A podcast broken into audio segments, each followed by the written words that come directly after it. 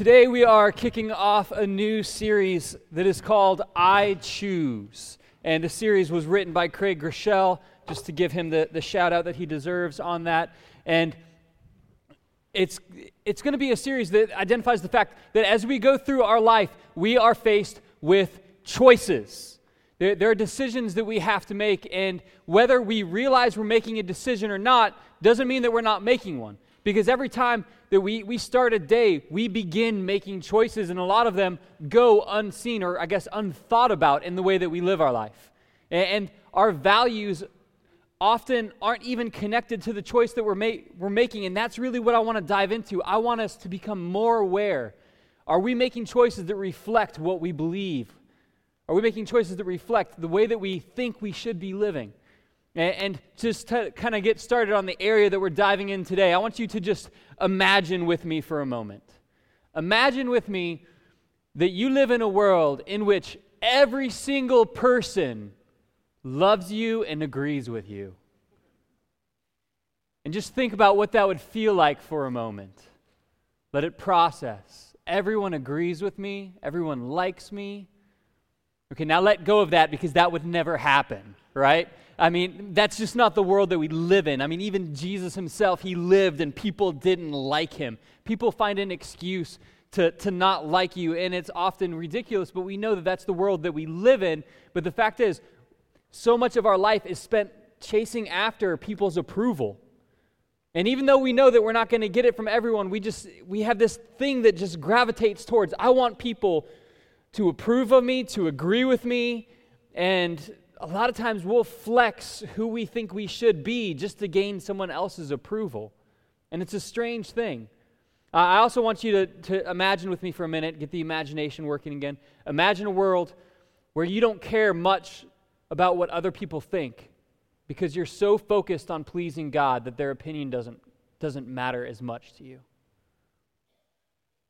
And I want you to think about that because that actually is possible. That, that is something that you can experience where you're more concerned about pleasing God with your life than what the people around you think. And this isn't just possible, this is actually what Scripture teaches about the way that we should live. And this is connected into what we're talking. The main topic of today, the choice that I want to encourage you to make is this that I choose purpose over popularity. I choose purpose over popularity. And, and for us, purpose should be incredibly important to the way that we live. Purpose should be this guiding thing. But many of us, we've never really thought too deeply about purpose, maybe, or maybe that was something we thought about and let, left behind. And even when I say purpose, I think sometimes it's, it's fuzzy because when we think purpose, sometimes it's the big thing like, you know, God, show me my purpose. Okay, you know, I want to be a missionary. Like, I'm going to I'm going to cure this disease. And we think it's like this one big thing that's just this one label. But I want to tell you, God's purpose for your life isn't just one idea of what you end up. It's not just the title uh, of, of your work status. It's not anything like that. But I'd say God's purpose, it's not, you know, the, the big P purpose. It's like the little p purpose. It's that in this situation, I should be kind when other people would say, I have the right to attack. That in this situation, I should be generous. That in, in this situation, I should be loving and that your purpose is lived out not just on the grand scale but on the, on the tiny scale in each of your interactions around your home around your workplace around the city as you're going and shopping. Your purpose should be lived out in all of those places not just this one big title over your life. And the, the problem with what happens with how we live is, is that when we don't know our purpose we end up using our life to do something that it wasn't designed to do and this isn't just true of the way that we live, this is true of so many things. That if you have an object and you don't know what it does, you end up misusing that object. And sometimes that can, that can be embarrassing. I know that when I was a youth pastor, I, I had a desk, and this is strange, but there was these two little silicone, soft half circles that were sitting on my desk. And most people, as they walk up to them, they wouldn't know what they are. Like the middle school boy who walked into my office and he picked them up and he thought they looked like bug eyes, so he put them on his face and he thought he was being funny. And the women might pick this up faster, but uh, we had just had our first child and there were my wife's lily pads um, which, men, that's what women put on to stop lactation, to make the lactation stop from going out their shirt. And you know how middle school boys are, like when they touch something like that, and I'm like, hey, um, just so you know. And he had like a little little, little attack, threw him towards the desk, and just you know left the room. And I was close with him, and so it was okay. But it was it was hugely embarrassing for him, and, it, that's what happens when we don't know the purpose of something. We end up misusing it. We end up embarrassing ourselves. For any kid you know who's playing with a tampon and thought it was a torpedo, for anyone who thought a rectal thermometer goes under their tongue, when you don't know what something is, you end up misusing it. And when we don't know what the purpose of our life is, when we don't know the purpose that God has for us and how to live as we enter in situations through our day, we end up living our life in a way that it wasn't meant to be lived, and we end up missing out on tremendous blessings and we miss out on opportunities to be a blessing. And so we have to know what Scripture says, what God says about what the purpose of our life is. And once again, I just want to continue to just hammer this down. It's not just one big moment. What is your purpose in all of these small interactions? Why has God placed you in your family? Why has God placed you in your workplace? When someone starts talking to you in the line at Publix, why has God placed you in this situation? What can you bring to them that honors God, that testifies about the great work that He has done? What is your purpose? And so we're going to look at, at, three points, but there's really just one overarching idea that, that I, I want us to, to take from this. And kind of the overarching idea is, is this that living for the approval of people keeps us from the purpose of God. Living for the approval of people keeps us from the purposes of God. And so we have to, we have to fight against this internal struggle uh, of, I know that if I live this way, it's going to draw attention to me and I might not be ready for that attention. I, I might not be ready, you know, to get to let people's approval go because as we chase after the purposes of God, people are going to look at you and, and they're going to say, "That was odd. Like, why did you give your hard on hard earned money to that person outside of Publix? Why were you kind to them when they weren't kind to you? It's going to draw strange attention to you at times. But we, when we live for the pur- purpose of God, we experience amazing blessings in our life. And we're going to look in Hebrews chapter 11, verse 24. And this is a really interesting chapter. It goes through these heroes of the faith, but we're going to dial into Moses, it, who's referenced in 24 through 26. And this is a really interesting passage because it ties in Moses and Christ together. And, and if you don't know anything about Moses, his background, he was born a Hebrew slave. And, and, children his age were being slaughtered, and so he, he was put in, into a, a, small little boat that they made, drifted down the river, and Pharaoh's daughter found him and adopted him. And though he was born a Hebrew slave, he was raised as royalty. I mean, to talk about the living situation of the day, there was no better place to be living than where Moses was in the house of the Pharaoh. And, and, when it came to comfort, he had all of the comfort. When it came to popularity, he was popular. He was high up within Pharaoh's court because of this. And then we see what happens. It's just summarized in verse 24 in Hebrews 11, and we'll put this on the screen behind me. By faith, Moses, when he had grown up, he refused to be known as the son of Pharaoh's daughter. He chose, this is our word, this is the series right here. He chose to be mistreated along with the people of God rather than to enjoy the fleeting pleasures of sin. He regarded disgrace for the sake of Christ as of greater value than the treasures of Egypt because he was looking ahead to his reward. Now, Purpose is a powerful thing, but once again, it's not just that big thing. It's, it's these little interactions, this lowercase p purpose, these small moments where we find ways to, to honor God. And when we think about Moses' life, when he was in Pharaoh's co- court, there would have been so many things that he could have been distracted by that could have consumed his heart and his attention. If you think that it would be that it's a vastly different experience from today, in this regard, it's not. I know that in our life, it's so easy to get caught up in scrolling the feeds and reading what's online and watching videos, and there's so many things that can capture our attention. It's easy to get caught up and miss out on important moments of our day. But, but in Moses' life, he would have had plenty to occupy his time, plenty of things to occupy his senses. He would have had any of the food, any of the women, any of the riches that he wanted while he was there in Pharaoh's courts.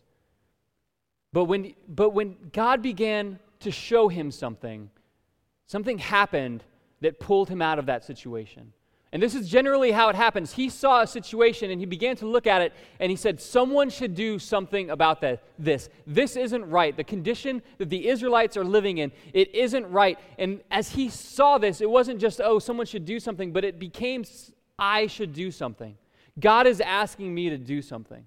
And I'll say, we often identify the purpose of what we need to do just out of that, there's something unsettling in us. This situation should be changed.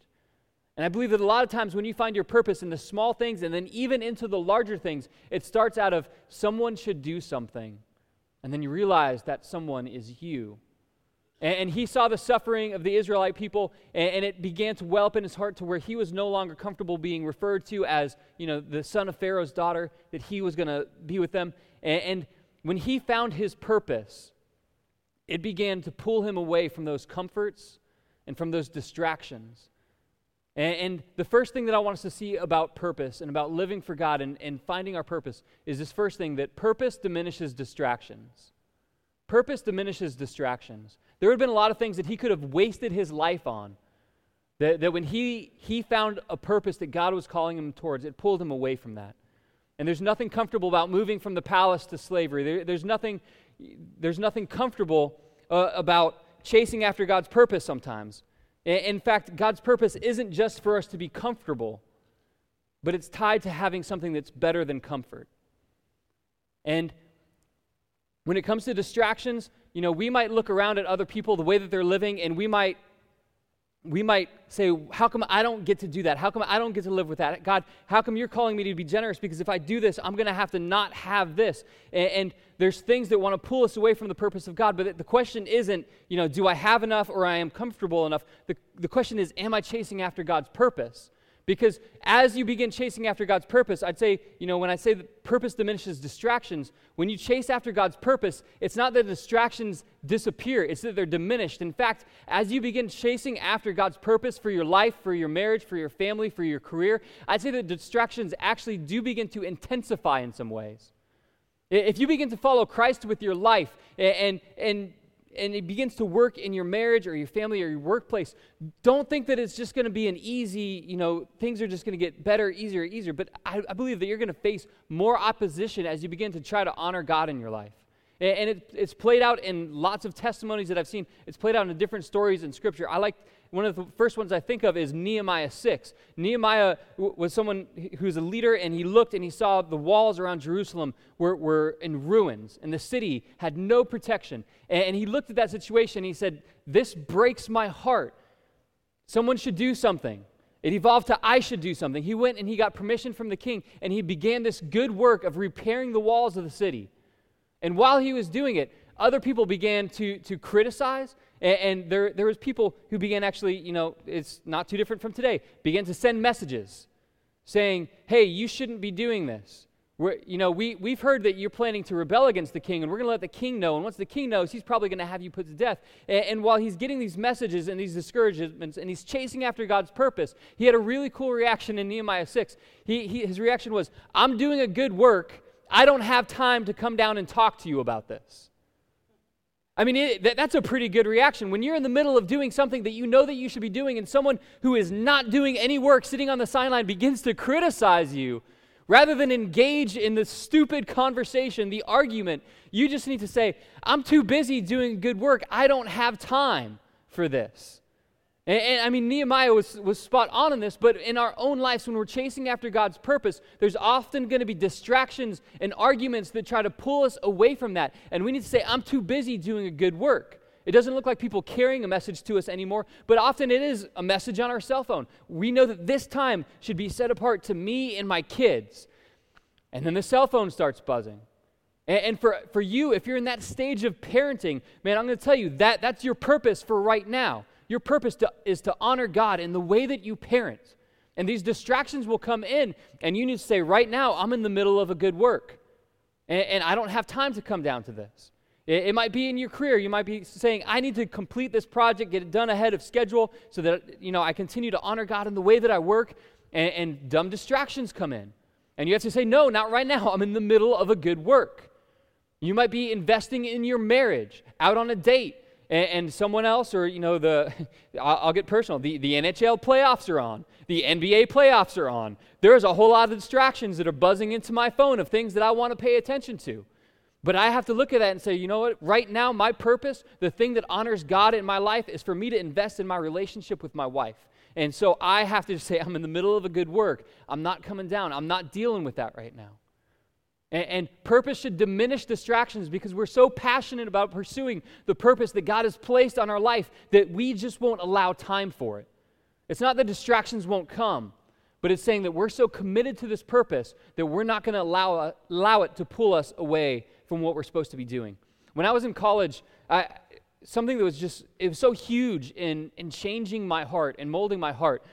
I, I went to a Christian college in Northeast Georgia. It was about an hour away from Atlanta, and I got connected to this group that every Friday night we would go down to the bad part of Atlanta and, and go and do ministry down there. And we would buy people food and, and we would spend time with the homeless and we would, you know, try to help people who are in drug addictions in, down there to buy drugs. And, and we would just be a presence of Christ in that city.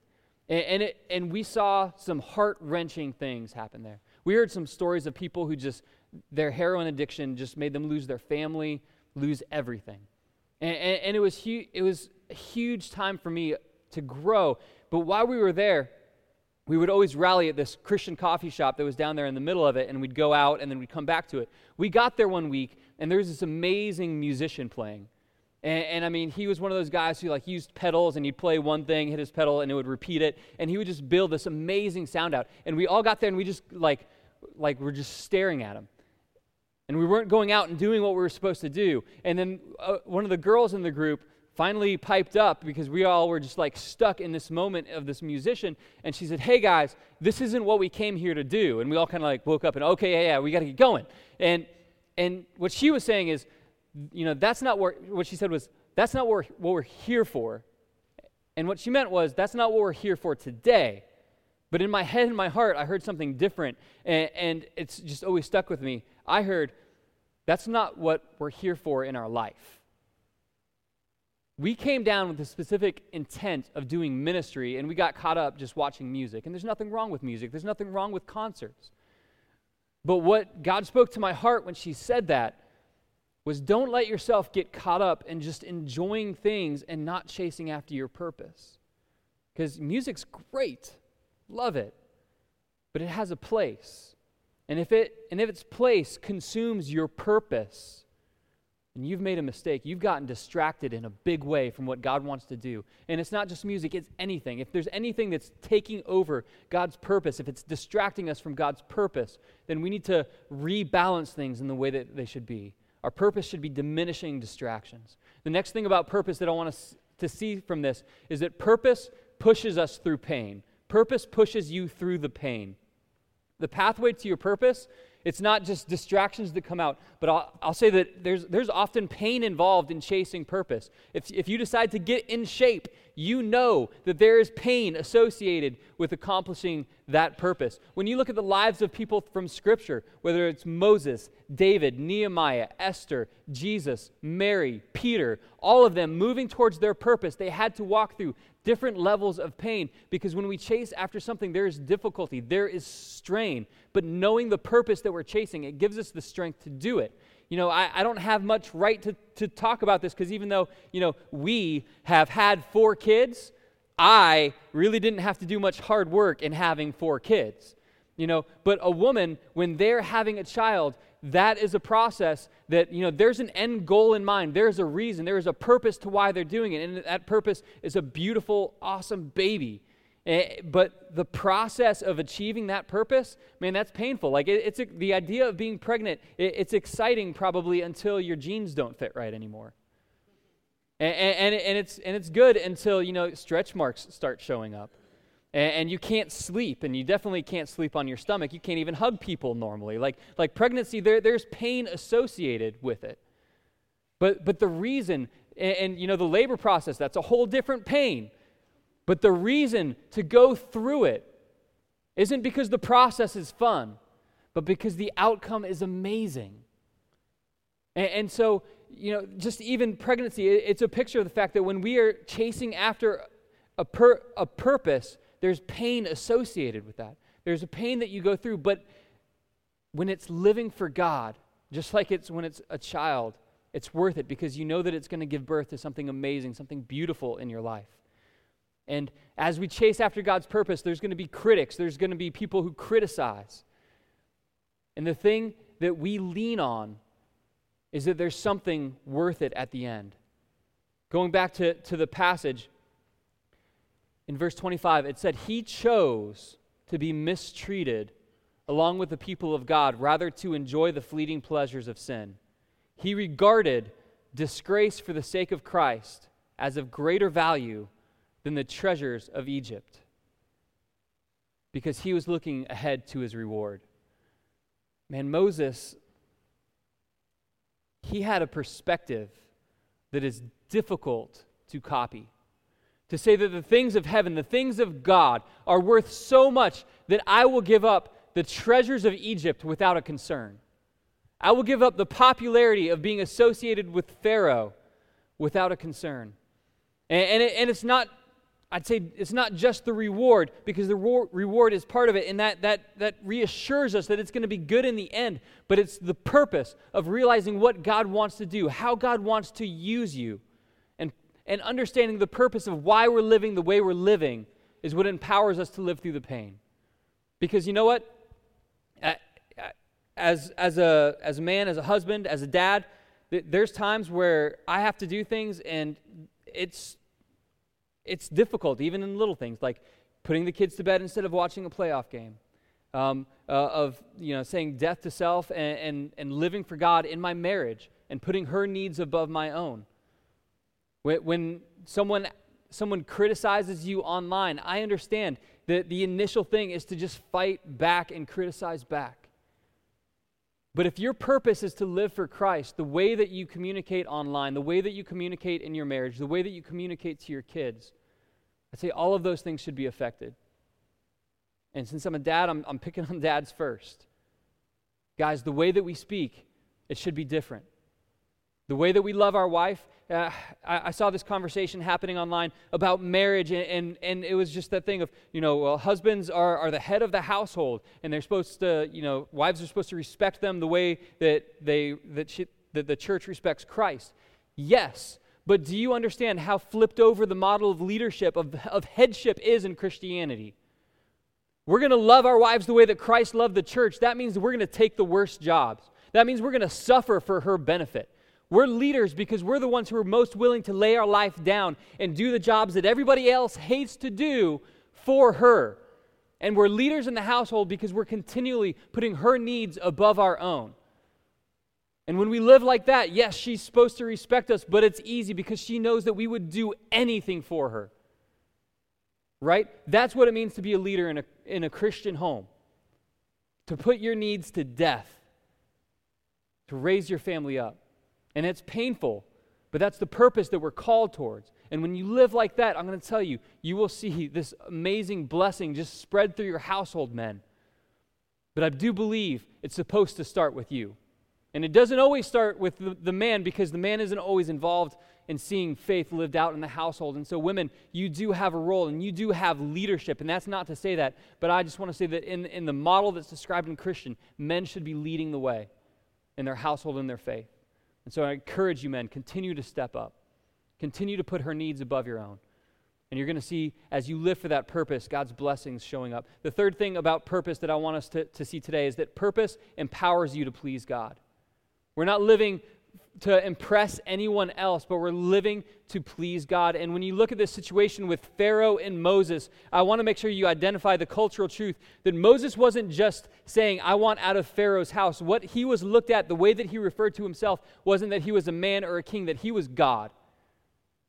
Moses was saying what was basically cultural and actual suicide of giving eventually giving, Mo, uh, giving Pharaoh instruction of saying, You need to let the Israelite people go. This wasn't just socially awkward, this was socially suicide. He was, he was disagreeing with someone who the city felt was God. And each one of the plagues that God sent on, on Egypt that Moses spoke to Pharaoh were an attack on the different Egyptian godheads.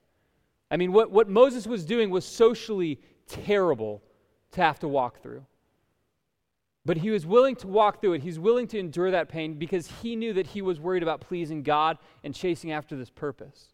Not chasing after the approval of Pharaoh, not chasing after the approval of men. And, and so the purpose that we chase after it empowers us to please God. And that concept of not worrying about what people think, I think of Acts 5:29 where Peter and the other disciples were told, "You have to stop preaching in that name, in that name of Jesus." And, and their reaction was, Should we obey man or God? And they had that mindset of saying, I'm more concerned about what God thinks than what people think. And, and when we chase after purpose, it empowers us to please God because we are putting what He says is first, first. Going back to verse 26 one more time. Moses regarded disgrace for the sake of Christ as a greater value than the treasures of Egypt. Now, it doesn't say that, you know, the treasures of Egypt weren't worth something, and, and there's things in our life that, you know, it's not that they're, they're terrible, like there's things that we appreciate in life. You know, there's a value to, to just being liked by people, but there's a greater value in being loved by God. There's a value in having fun with friends, but there's a greater value in being faithful to God. There's a value to starting something important, but there is a greater value to finishing something important. And there's a value in comfort, but there is a greater value in calling. And there's a value in being popular, but there is a greater value to serving God's purpose for your life. And I believe that He has a purpose for you today. I believe when you look across into your car and see the person sitting next to you, that you'll find purposes that you need to live out in that relationship. I think when you look across your household, when you look at the person behind you in the line at Publix, you're going to find these opportunities to live for the purpose of God all around you, everywhere you go. In your workplace, you're going to see these opportunities. But none of these opportunities become action without a choice. And so, church, my challenge, my encouragement to you today is for you to look around and choose to chase after your purpose because there is a great reward, there is a great treasure that is ahead of you. But it all starts with a choice. Today, as we wrap this message together, we're going we're going to take communion together. And as I said at the beginning of service, communion is something that everyone who believes in Christ is welcome to partake in. There's no it's not necessary to be a member of this church to take communion with us. Communion is a picture and it's also a heart check. Scripture warns us not to t- take communion in an unworthy manner. And, and so when, when we talk about our purpose, if you, if you feel like you have been living away from your purpose and there's something that you've allowed to creep into your life and your heart, if there's a sin that you've been hung up on, then even right now, I just encourage you, bow your head and just pray and talk to God about it and tell Him, I've been struggling with this. I give it over to you. Forgive me. Help me to walk in your strength. And if there's a struggle that you've had just in this moment, just give that to God. And communion is greatly connected to purpose because it requires that heart check. And because what Scripture says is when we take of this bread and drink of this cup, we proclaim the Lord's death until he comes again. And so communion is a statement. So if you believe, if you placed your faith in Jesus Christ, you are welcome to take communion with us. Ushers, greeters, I think they're getting rounded up right now. Um, if you guys would go ahead and bring the bread and the cup up to the front of each of these sections. Um, band, if you guys would come back up on stage. The, the band is going to play a, a song while we come up and take communion together. And as you come to the front, you can partake in communion. Go ahead and drink the cup. Go ahead and eat the bread as you come up to the front. And then go back to your seat afterwards. And then I'll have a couple more words for you after we take communion. Ushers, would you guys go ahead and come forward? I'm going to pray as the band gets back up here on stage. Jesus, I thank you that your body was broken for us, that your blood was poured out. And I thank you that you provided this heart check moment for us as we go through our month, as we go through the days of our life. And, and I just pray that right now, if there's anything that we're hanging on to, any struggles, that we would give it over to you. We thank you that your body walked through pain to accomplish the purpose that you had ahead of you. and that you were able to give us new life through your death and your resurrection. So, Jesus, today we celebrate communion, we celebrate who you are, and we say that this is, this is part of who we are. And so we, we take the bread, we take the cup, and we proclaim your death. We trust you, Lord, in Jesus' name. Amen. As you are willing and able, come forward, celebrate communion with us, then head back to your seat. You can stand and sing.